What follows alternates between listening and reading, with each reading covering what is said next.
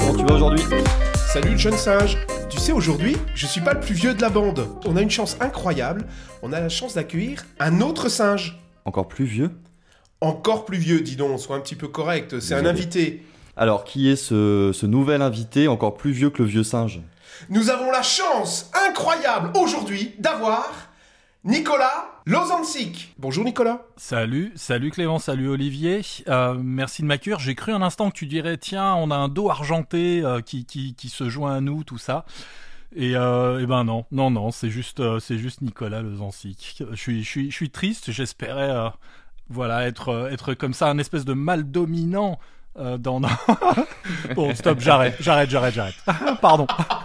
Bon alors ça va être un podcast enregistré avec Nicolas, donc ça va partir en live. On va quand même parler d'un outil. Alors tu nous as choisi un... On t'a demandé, comme, comme à tous nos invités, de, de choisir un animal qui, qui va bien dans notre jungle, et tu as choisi un singe. Et tu as choisi quel singe? Ah, il fallait. euh, euh, mais je croyais que c'était pour la blague. On en a parlé juste avant. Alors oui, quand même, j'y avais pensé. Je m'étais dit, euh, je m'étais dit que pour me joindre à vous, il, fa- il faudrait que je m'identifie à un singe. Et, j'en ai trouvé un qui me ressemble un peu. C'est le Nazik. Euh, il- faut voir ça. Euh, c'est flagrant. On se ressemble. Euh, toute ma généalogie est là. Celle de, de, de au gros nez. On mettra une petite, euh, une petite image pour que les gens aient bien cette, euh, cette visualisation euh, du gros nez du Nazik. En tout cas, on est ravis de t'accueillir, vieux Nazik, du coup. Donc aujourd'hui, tu vas nous présenter un, outil que tu utilises beaucoup en formation, je crois. Est-ce que tu peux nous en parler en quelques mots nous le décrire rapidement? Ah oui, je l'utilise régulièrement, c'est vrai. c'est un outil qui s'appelle Frame VR et à- juste avant peut-être de le décrire un tout petit peu plus, euh, je voudrais juste signaler que c'est un outil qui est développé par euh, une maison qui s'appelle Virbela que l'on connaît un tout petit peu plus, puisque pour celles et ceux qui ont expérimenté par exemple la Val virtuelle ou qui ont entendu parler des expériences menées par des gens comme euh, Neoma Business School sur les réseaux sociaux pour, ces campus virtuels qu'ils peuvent utiliser, eh bien Virbela a aussi donné naissance à un dispositif un peu plus petit et je, je spoil déjà est gratuit qui s'appelle FrameVR. C'est un environnement donc qui s'inspire bien sûr de, de cet environnement Virbela. C'est un environnement pour celles et ceux qui ne connaissent pas dans lequel on, on pénètre à 360 degrés, c'est-à-dire que on va circuler de scène en scène, chaque scène étant un espace que l'on peut configurer. Ça peut être un atrium, ça peut être un bureau, ça peut être une galerie d'exposition, et on aura la possibilité donc de mener différentes actions tout en étant en présence d'avatars des autres personnes connectées. Ça veut dire Nicolas, en fait, quand tu dis on circule, on, est quoi? On est un bonhomme? On est... euh, On est un avatar, absolument. On est un avatar, on est vu par les autres participants. C'est un, outil que j'aime bien présenter comme étant euh, un des précurseurs des environnements collaboratifs et immersifs tels que tels qu'on peut se plaire à les, imaginer, tels que des, personnes, par exemple, comme Nicolas Dupin, peuvent les présenter quand ils présentent des outils comme Engage, pour ne citer que celui-ci. Euh, et, voilà, ça, me- permet aussi de mener d'autres activités, de faire découvrir un outil qu'un formateur peut utiliser à l'occasion d'une animation à distance. Alors justement, euh, quand on parle d'animation à distance et de, et de formateur, euh, est-ce que toi tu peux nous présenter quelques usages pédagogiques que tu fais de cet outil FrameVR? Alors celui que je fais le plus généralement, euh, c'est d'utiliser l'environnement comme un- une galerie d'exposition.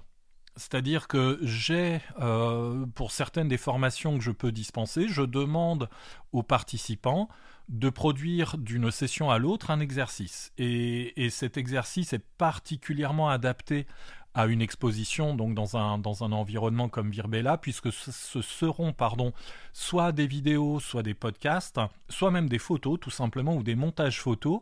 Et je vais utiliser ces ressources pour les intégrer dans Virbela en utilisant le modèle de scène galerie, galerie d'exposition, ce qui fait qu'en fait quand on va collectivement regarder euh, ce qui a été fait par les uns et les autres, eh bien on va sortir par exemple de Zoom, de Teams, de, l'outil qui, qui nous a réunis pour aller dans Virbela, se prendre, pour ainsi dire, main dans la main et aller regarder ensemble les œuvres qui ont été produites par les uns et les autres. Vous voyez, c'est un peu là, c'est cette métaphore que j'aime bien employer pour créer quelque part un, peu d'unité dans le groupe, euh, si tant est qu'il faille en rajouter à celle qui peut déjà exister.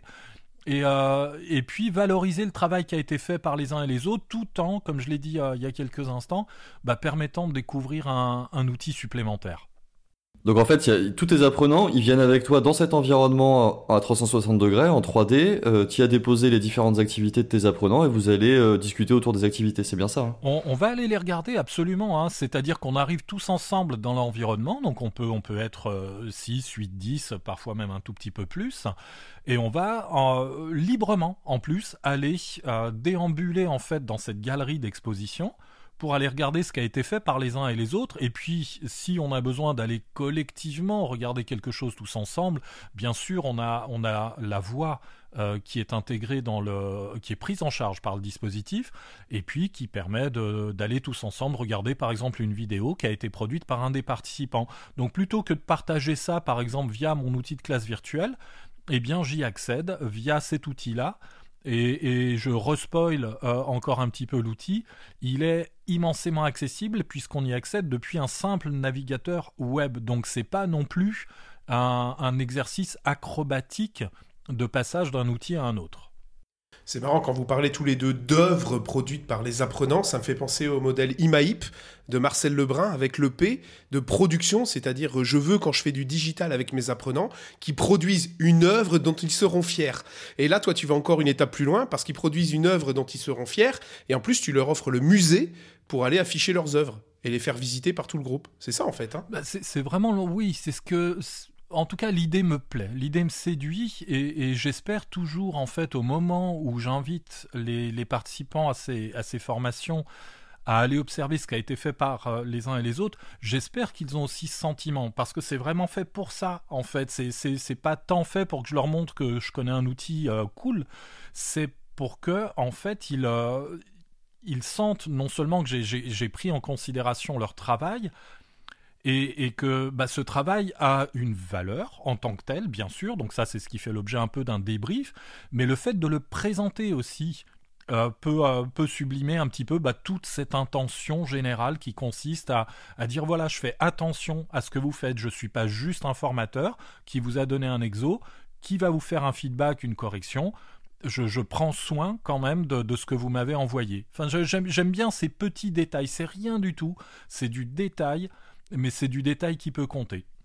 Super Nicolas, j'ai bien compris l'outil, j'ai bien compris l'usage pédagogique que tu en faisais, même le modèle qui était raccroché à cet usage. Euh, c'est quoi les avantages et les inconvénients de cet outil?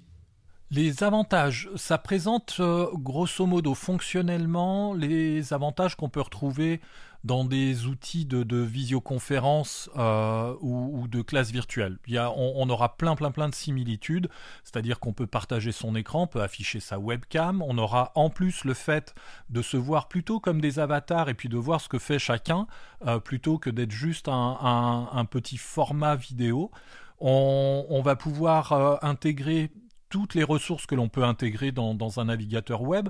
Donc les avantages sont multiples et on pourrait parfois faire vraiment même des sessions, c'est-à-dire que je pourrais en fait dans, dans une formation constituée par exemple de trois sessions euh, consécutives en, classe virtuelle, en supprimer une et puis euh, faire en sorte qu'elle se tienne dans, dans cet environnement-là. Je ne le fais pas encore. D'abord parce qu'il s'agit de, ne pas trop non plus changer entre guillemets euh, les habitudes techniques chez les participants, parce qu'il y a des contraintes dans les entreprises, et parce que c'est un outil euh, qui est quand même exigeant pour l'ordinateur qui veut y accéder. Même si on n'y accède que via un navigateur web, on est face à des technologies telles que celles que l'on connaît dans, les environnements immersifs. Euh, que, l'on voit se multiplier aujourd'hui en termes d'initiatives de formation. Donc ça fait vite chauffer la carte graphique, ça fait vite euh, laguer euh, l'image également. Donc euh, je l'utilise encore un peu avec parcimonie pour cette raison-là. Il faut vraiment qu'on ait un ordinateur convenable. Maintenant, même des ordinateurs de faible puissance y arrivent, mais c'est jamais hyper hyper agréable si ça dure trop longtemps. Ok, on a bien noté tous les, avantages et les, inconvénients de l'outil. Euh, tu nous as dit que c'était simple à utiliser. Comment on fait concrètement pour y accéder on, y accède via un navigateur aussi pour la partie formateur? On va designer finalement son expérience virtuelle via le navigateur? C'est ça. Un, formateur va se rendre, alors de mémoire, hein, le site internet doit s'appeler framevr.io on se crée un compte et une fois que l'on a créé un compte, on va pouvoir se constituer des environnements, eux-mêmes constitués de différentes scènes, chaque scène étant donc à, constituer à partir des bibliothèques qui sont proposées, comme je le disais au tout début, avoir un atrium, une galerie d'exposition, une salle de réunion, et on va enrichir cet environnement pour euh, eh créer, que sais-je, un, petit, euh, une petite salle de repos où on ira, euh, on demandera aux, personnes de se connecter pour essayer de discuter un petit peu en parallèle, avoir des échanges informels comme on dit, ou, ou encore comme je le fais, l'utiliser à titre de galerie d'exposition ou l'utiliser véritablement pour une activité en commun. C'est excessivement simple et les utilisateurs, eux, n'ont qu'un lien à suivre tout simplement. Merci Nicolas. Est-ce que tu veux ajouter quelque chose? Euh, à part que mon nez de nazique a peut-être encore poussé depuis le début de ce podcast, non, rien, de particulier. C'est euh, vraiment un outil à découvrir. J'invite vraiment tout le monde à le faire parce que euh, on, milite, hein, vous deux, et, puis on est très nombreux à le faire pour l'utilisation de ce qu'on appelle, ce qu'on aime bien appeler des petits outils malins pour les formateurs. Et, et ben trouve vraiment vraiment sa place dans, dans votre série de podcasts, je trouve. Et, euh, et c'est vraiment tellement c'est tellement simple à utiliser que, que euh, voilà toute personne qui veut animer à distance pourra lui trouver un intérêt. C'est pas obligatoire, on peut ne pas ne pas y adhérer, mais euh, mais voilà, ça vaut le coup quand même d'être observé. Moi, je vais l'essayer, Nicolas, je te le promets. Et comme quand on est avec Nicolas, on fait un petit peu toutes les choses à l'envers. Est-ce que je peux te poser une dernière question pour terminer? Mais une dernière alors. Hein. Ouais, bonjour Nicolas, est-ce que tu peux te présenter? Euh, Alors, euh, en deux mots, euh, oui, je suis un... Alors, j'aime bien, j'aime bien l'intitulé que j'ai mis sur, sur LinkedIn. Je vais le reprendre. Un Sherpa, un peu du, du digital learning. Par Sherpa, bah, j'entends bah, quelqu'un qui a déjà essayé plusieurs fois les ascensions euh, vers, vers les sommets du digital learning, sans prétention, hein, les sommets simplement, essayer d'être satisfait à peu près de ce qu'on fait. Euh, je me suis égaré plusieurs fois, j'ai été emporté par deux ou trois avalanches, mais j'y ai survécu. Et puis de temps en temps, bah, j'ai pu gravir le sommet, euh, que ce soit dans le brouillard ou que ce soit en plein soleil. Mais voilà, j'aime bien présenter la situation comme ça, et puis bah voilà, ça, ira, ça ira très bien comme ça. Le reste est, sur les réseaux sociaux. Nicolas est un Sherpa de la formation et du digital, et franchement, laissez-vous guider. Mais vraiment. En tout cas, un tout grand merci à toi, Nicolas, euh, monsieur Nazik, d'avoir participé à ce podcast et de nous avoir présenté ce premier outil FrameVR. Euh, si j'en crois le vieux singe, il m'a glissé tout à l'heure à l'oreille que tu allais bientôt revenir pour un deuxième podcast pour un nouvel outil digital. On a hâte de te retrouver, donc encore un grand merci à toi parce que j'aime bien les émissions où je suis pas le vieux singe. Merci pour l'invitation. Merci Nicolas, à bientôt. À bientôt.